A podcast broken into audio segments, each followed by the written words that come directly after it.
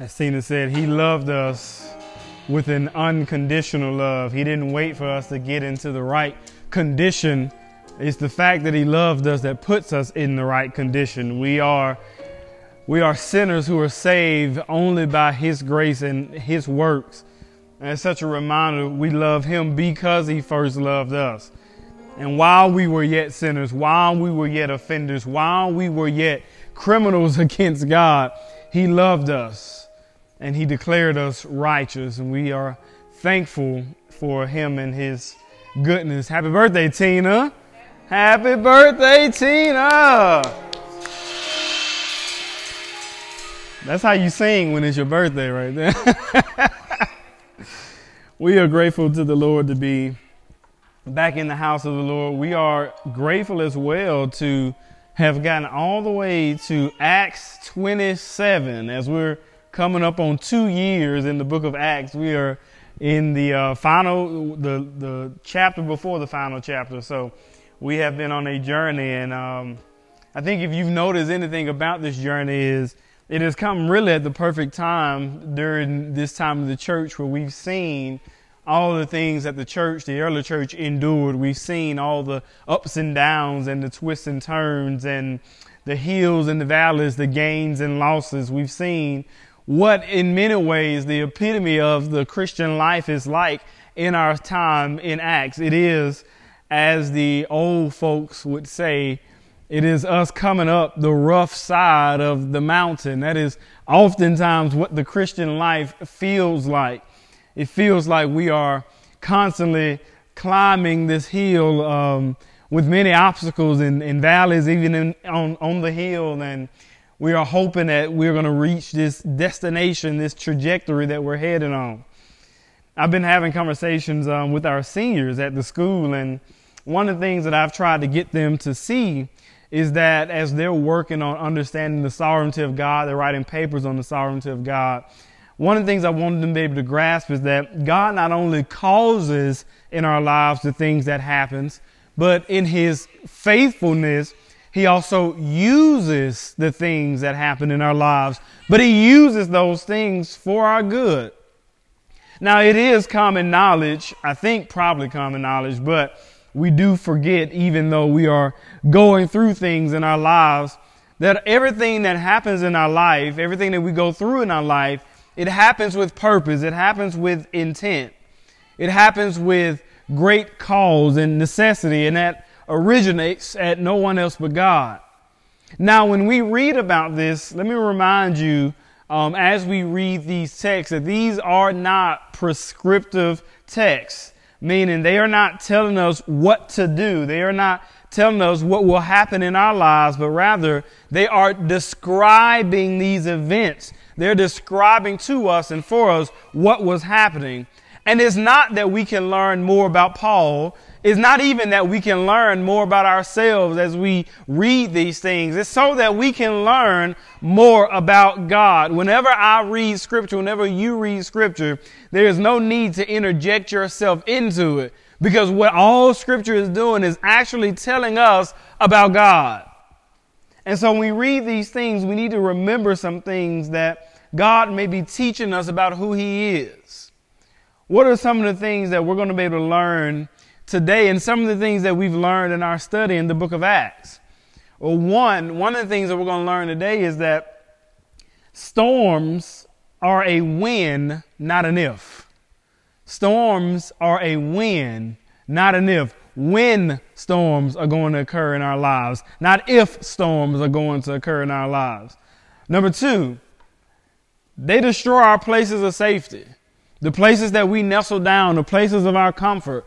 Storms come up and they disrupt that. They disrupt our comfort, and sometimes they even disrupt our idols. And then three, they, they make us trust God. And that's ultimately the point of anything that we're going to endure. So turn with me, if you will. This week we're in Acts Chapter twenty-seven, the last, before the last. Acts chapter twenty-seven, we're going to start at verse number one.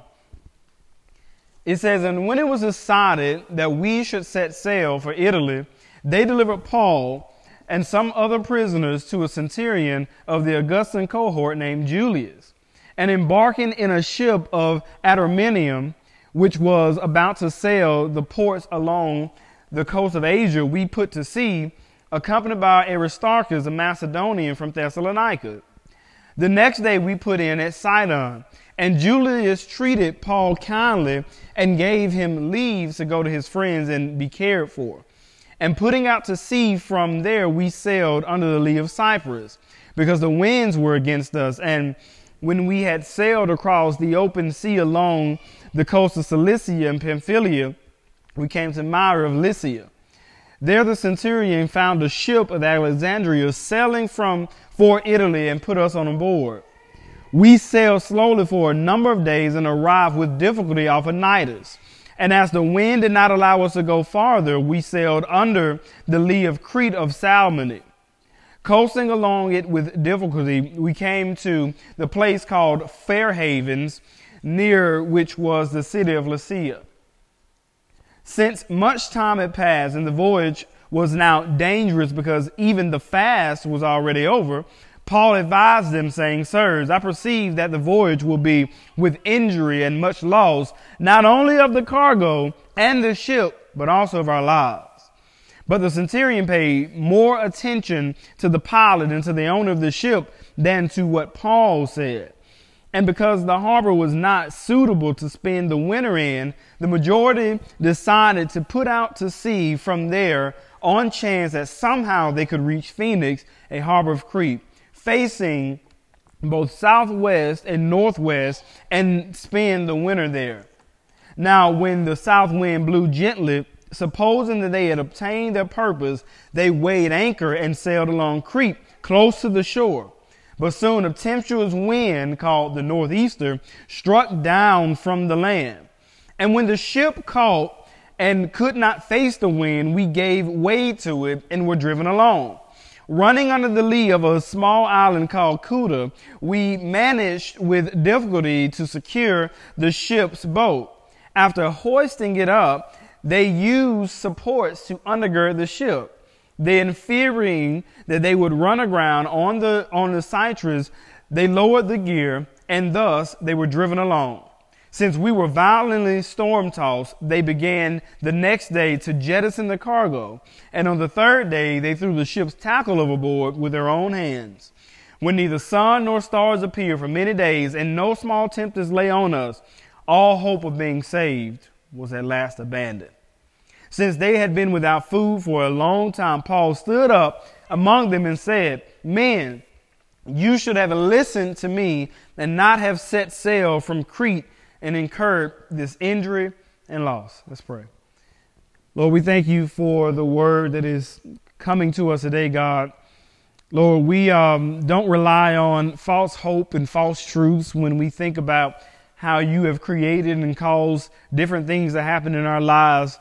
God, we are securing ourselves to you, to our only hope. God, help us see that when, not if, but when we go through things and trials and tribulations and storms, that we will learn more about you in those times, more about your goodness, more about your grace, more about your mercy, more about who you are.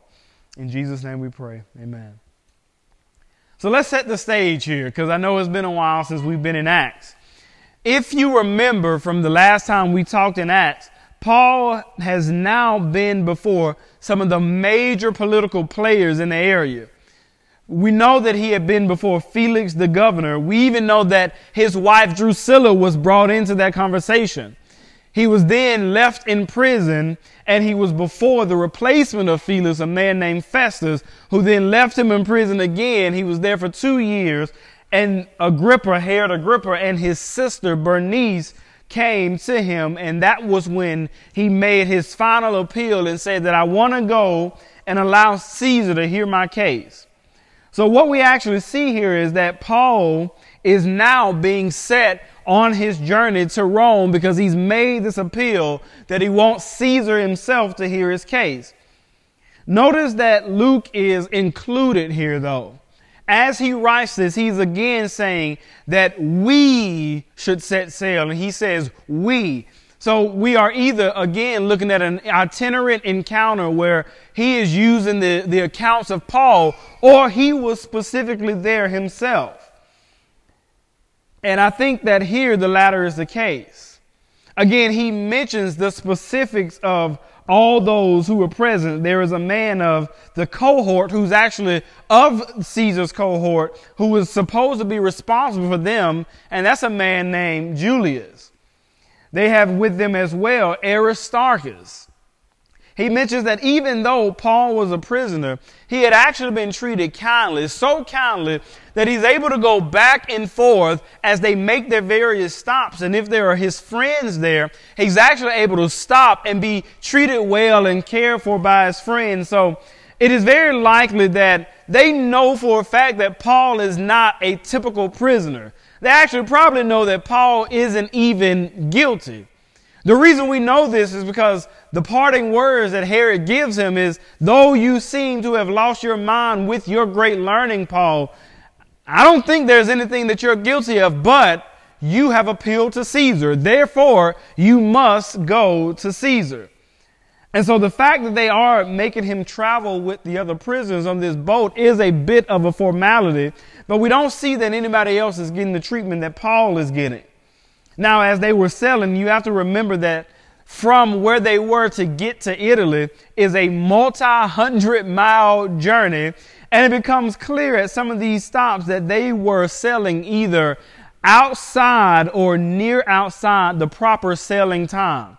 The reason we know that is that some of the facts were given. It mentions that they're on a fast. This specific fast would have happened towards the end of the fall, which is the worst time to be sailing in that time.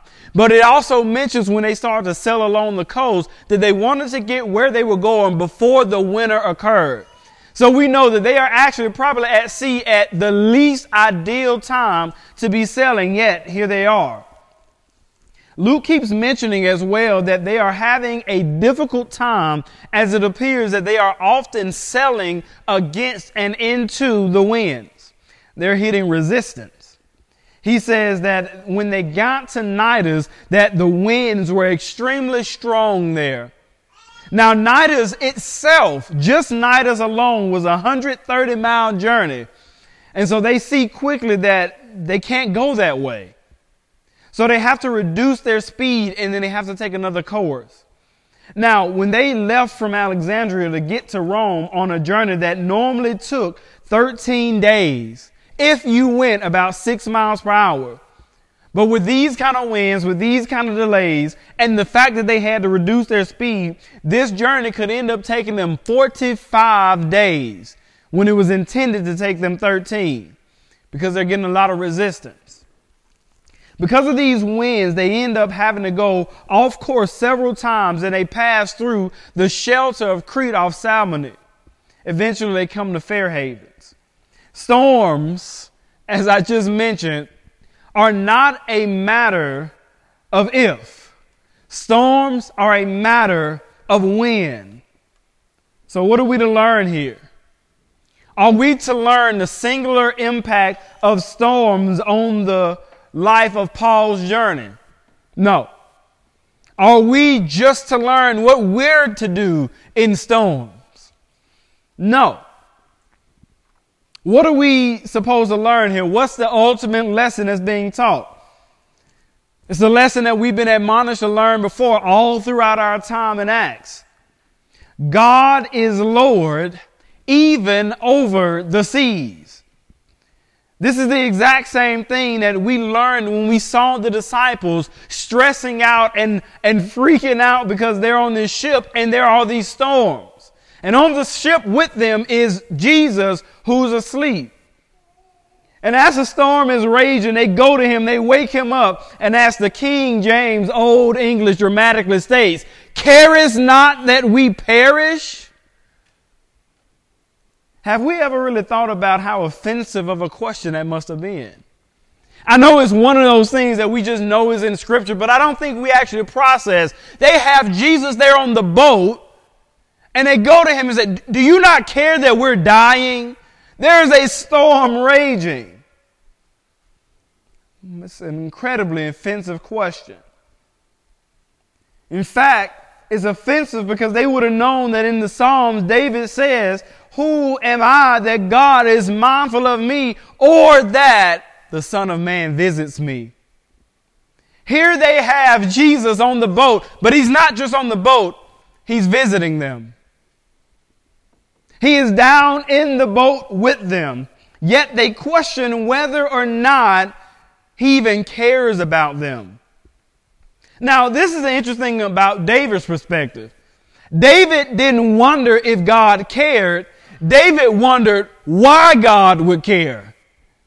He looks at the great creation of God. He looks at the heavens, the stars. He sees everything that God has created. And he goes, you've made all of this with just your fingertips. Who am I that you are mindful of me?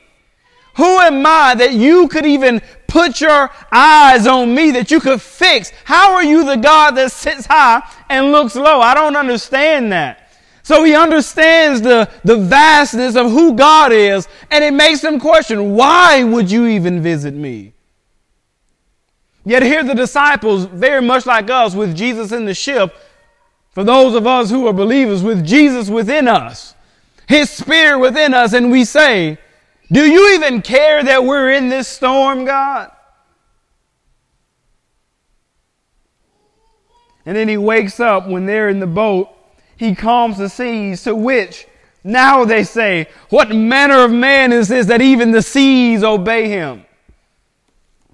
Now in this case, in their case, the storm was calm. The seas were made to obey the sovereignty and the everlasting control of Jesus. Jesus ordered that the seas would have to be obedient. But I want you to see something here. I want you to see that God isn't just sovereign over the storm, but God even more so is sovereign over the cause of the storm. He is sovereign even over the effect of the storm. And ultimately, he is sovereign over the result of the storm. God isn't just sovereign over the end. He is also sovereign over the means as well. What do I mean by that? If I come to y'all and I say, you know, in ten weeks, I'll be fifty pounds lighter, which, you know, would be a considerable amount of weight to lose in ten weeks, then there has to be a means for me to come to that end, right? There has to be some method in between. Like there has to be a means for me to say, it's like, I'm going to lose fifty pounds. Therefore, I will eat like this and I will work out like this. Such is the case in our relationship with God. If God has promised, as you know in Scripture, to complete the work that he has began in us, if he has promised that he is conforming us to his image, then he isn't just the God of that end, is he? He is also the God of the means for conforming us to his image. He is also the God of the means for completing that work in us. The hymn, my favorite hymn, It Is Well, is known for its vivid descriptions of the tempestuous sea. When sorrows, as it says, like sea billows roll. But have you ever found out why he wrote that hymn? Do you know why that hymn is so significant? Because in his life, that wasn't a metaphor, that was the reality. Because if you didn't know, he lost his wife and his daughters to the sea. And he comes and he says, when sorrows like sea billows roll, I have decided whatever my lot, it is well with my soul. Now, the reason that is, is not just that it was well with the situation, but he actually had to be well with the God who caused the situation in the first place. Luke notes here that in great detail that there is a fierceness from this storm, so much so that they even try to anchor themselves, but it's not enough. Because they were being tossed everywhere. There is one final attempt by the people on that boat to bring stability, and that leads them to throwing over everything. They threw cargo over, even the tackle overboard. Then it says, when none of those things worked, they were resolved to the fact that they were probably going to die. Is that when they had not seen the sun, when they had not seen the stars, when they had not seen the moon for several days, they had come to grips with the fact that we're probably about to perish. Listen, every single one of us has been there. Every single one of us has been to that point. No, I don't mean literally on that ship. I don't mean literally on a boat in a storm. But we have all felt like we were being tossed around. We have all felt like no matter how we try to resolve a situation or anchor ourselves to our idols, that it was not changing what happened. In those moments, we have probably felt safe to assume that we were fighting against Satan, that we were fighting against the enemy, and that the resistance that we felt was Satan trying to block us. But did we ever consider that the thing that we were fighting against was sovereignly and providentially ordained by God? Why is that important? Because it helps us know where our faith should be placed. Paul tells them, based on his experience of the sea and the fact that it was this time of year, that the way things looked, they would likely die because of that storm. So when things get bad, he says, I told you that this was a bad idea. I told you we shouldn't have come here. It is interesting, though, because when I look at this, when I look at Paul's response, when I look at Paul assessing, assessing the situation based on what he knew, based on his reality, he says there's probably going to be great loss for us and the ship. He doesn't make me feel bad. This is an apostle here fearing for his life because he sees what is happening, and he isn't basing what he says off of any kind of revelation yet. He's basing off what he sees. He is speaking from his heart and his experience, and he says, I perceive not that God has shown me. I say this so that you can understand that you don't need to feel like you have to become a robot or unemotional when life starts to toss you around.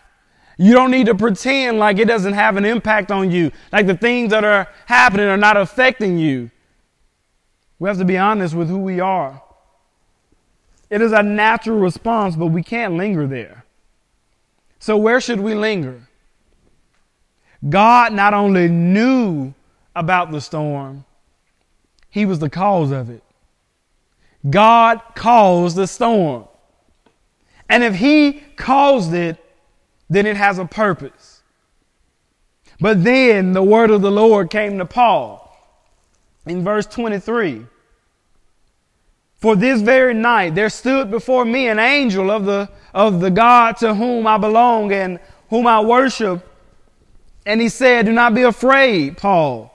You must stand before Caesar. And behold, God has granted you all those who sail with you. So take heart, men, for I have faith in God that it will be exactly as I have been told, but we must run aground on some island. When the fourteenth night had come, as we were being driven acar- across the Adriatic Sea, about midnight the sailors suspected that they were nearing land, so they took a sounding and found twenty fathoms. A little further and on, they took a sounding again and found fifteen fathoms.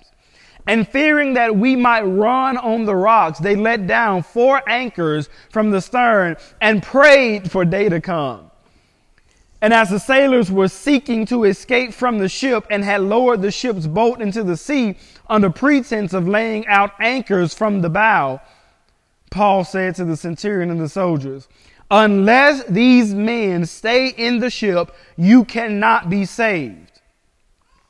Then the soldiers cut away the ropes of the ship's boat and let it go. As day was about to dawn, Paul urged them all to take some food, saying, today is the fourteenth day that you have continued in suspense and without food, have taken nothing. Therefore, I urge you to take some food, for it will give you strength, for not a hair is to perish from the head of any of you. And when he had said these things, he took bread, and giving thanks to God in the presence of all, he broke it and began to eat. Then they were encouraged and ate some food themselves. We were all two hundred seventy-six persons in the ship. And when they had eaten enough, they lightened the ship, throwing out the wheat into the sea. So here it is. After having the vision promising that they will be saved, Paul says these words, "Take heart." In other words, have courage. Trust what the Lord has spoken. Notice, though, that he tells them that you will only be saved if you remain in the boat. If you get out of the boat, you will not be saved. There is this merging that we have to understand, and it happens conversely, where there's this merging of the Word of God, there's a merging of God's sovereign plan over our lives, but there's also this merging of our own obedience in what God has spoken, in God's sovereignty. The word comes to Paul, all of you will be saved, but you will be saved only if you obey what I have spoken to you. That's interesting. Obedience to what God has spoken, regardless of the situation. I don't care how dire it is. I don't care how bad it looks. I don't care that other people are compromised or are capitulating. Obedience to what God has spoken is a necessity. And so for us, no, nobody's getting a direct revelation anymore, all right? The canon is closed. The Bible has been written. God is not speaking to us directly because he has spoken to us in his word. And so for us, we must always refer to the scriptures.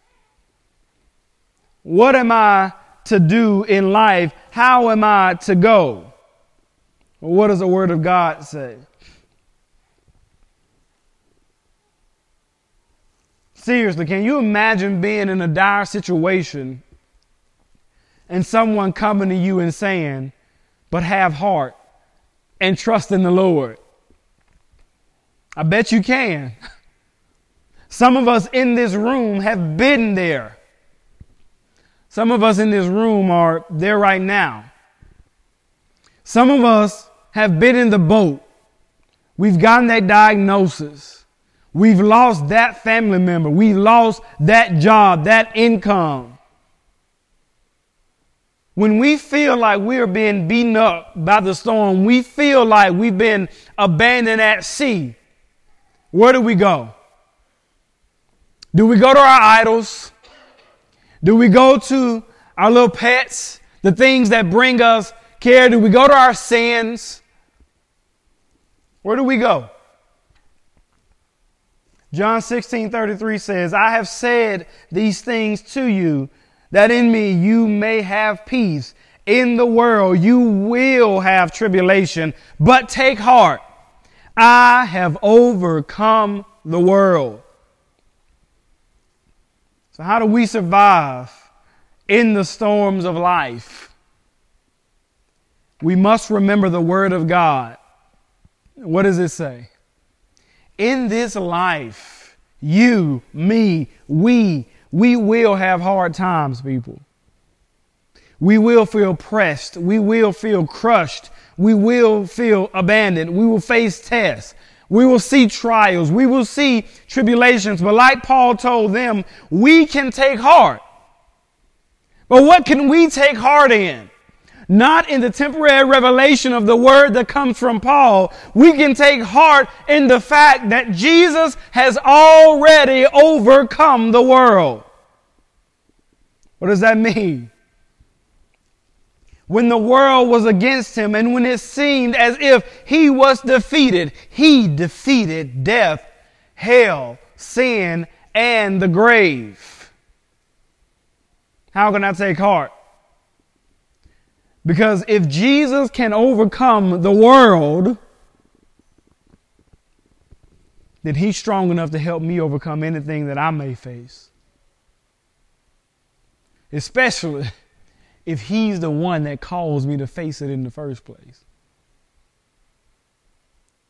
Finally, in verse thirty-nine, it says, now when it was day, they did not recognize the land, but they noticed a bay with a beach on which they planned, if possible, to run the ship ashore. So they cast off the anchors and left them in the sea. At the same time, loosening the ropes, they tied the rudders. Then, hoisting the foresail to the wind, they made for the beach. But striking a reef, they ran the vessel aground. The bow stuck and remained immovable, and the stern was being broken up by the surf. The soldiers' plan was to kill the prisoners, lest any should swim away and escape. But the centurion, wishing to save Paul, kept them from carrying out their plan. He ordered those who could swim to jump overboard first and make for the land, and the rest on planks or on pieces of the ship.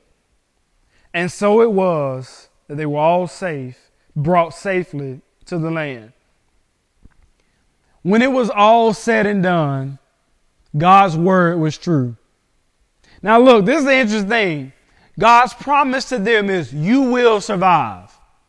None of you will perish. But look at the end. I want you to look at the means and look at the end. If before they had gone on that journey, they had been told the only way you're going to survive is you're going to have to swim in a sea during a storm. And if you can't, you're going to hold on to planks of your broken ship in order to survive. Do you think they would have said, you know what? Don't even put me on the boat? Probably. They probably said, you know what? Don't even worry about it. If that's the means, then I don't even want to face the end. If many of us knew the means of our sanctification ahead of time, we would all probably renege. We would say, you know what, God, don't worry about it. Sanctification ain't that important. I don't need to trust you more. If I knew that it would be this or that, you know what? Don't even worry about it. But see, if we trust that Jesus Christ is truly raised from the dead, if we trust that he has already overcome the world, that he has conquered the last enemy, if we trust all that happened, and if I'm looking with foresight to an end, which is eternal destiny with him, eternity with him forever, with no end in sight, then I don't care about the means.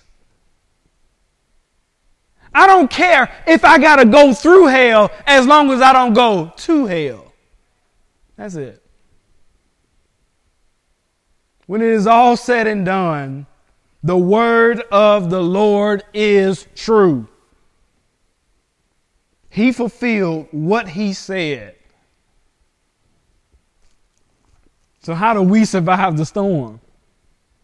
It ain't got nothing to do with us. It ain't got nothing to do with Paul. It ain't got nothing to do with a boat. The only way we survive is that we remember that we serve a good, holy, righteous, and just God whose word will not return to him void. Let's pray. Lord, we thank you for the word. God, you have given us the word not to just show us about what has happened, but to show us who you are, to show us about your goodness, your faithfulness, your righteousness, your holiness, your sovereignty, your perfect plan, which goes before us, God. Lord, if we knew all the things that would happen in life, not a single one of us would want to go through it. God, if we all knew just the means, none of us would even think that the end would be worth it. But God, you have shown us in the word, in your word, that you are not just the God of our end, but you are the God of our means. God, it does feel sometimes like we are coming up the roughest side of the mountain. God, it feels like every obstacle that could be thrown in our way is thrown in our way. God, it feels like the law that says if a thing can go wrong, it will go wrong. It feels like that, God. But the only thing that gives us hope, the only thing that gives us joy, the only thing that gives us contentment is that every obstacle that is placed in our path was placed there by you. And that every obstacle, God, in his own way, is showing us you. Showing us your goodness, your holiness, your righteousness, your perfection, and your sovereignty. And that in your grace and your mercy towards us, you are molding us and you are burning off the rough patches in our life. God, the places where we don't trust you like we should. God, the places where sin is invading our life. You use storms and trials and tribulations to show us you and then show us us. And so, God, we beckon you. If we are in a storm right now, if we are facing a crisis in our life, God, that we would know you, that we would know you, the power of our salvation. God, if there's anybody who feels like they are rudderless, adrift at sea because they don't know you, they don't know that you have sovereignly orchestrated a plan. They don't know that you have overcome the world. They don't know that. God, let this be the day they come to know you. God, that you bore on the cross the sin debt that we owed, that we could not pay, and you poured out your wrath on Jesus. And that if we reject that great offering, that wrath will be poured out on us for all of eternity. But in the moment that you reveal yourself to us, we will repent, turn from our sins, and believe the gospel. And that will give us our only everlasting hope. It is in the name of Jesus we pray. Amen.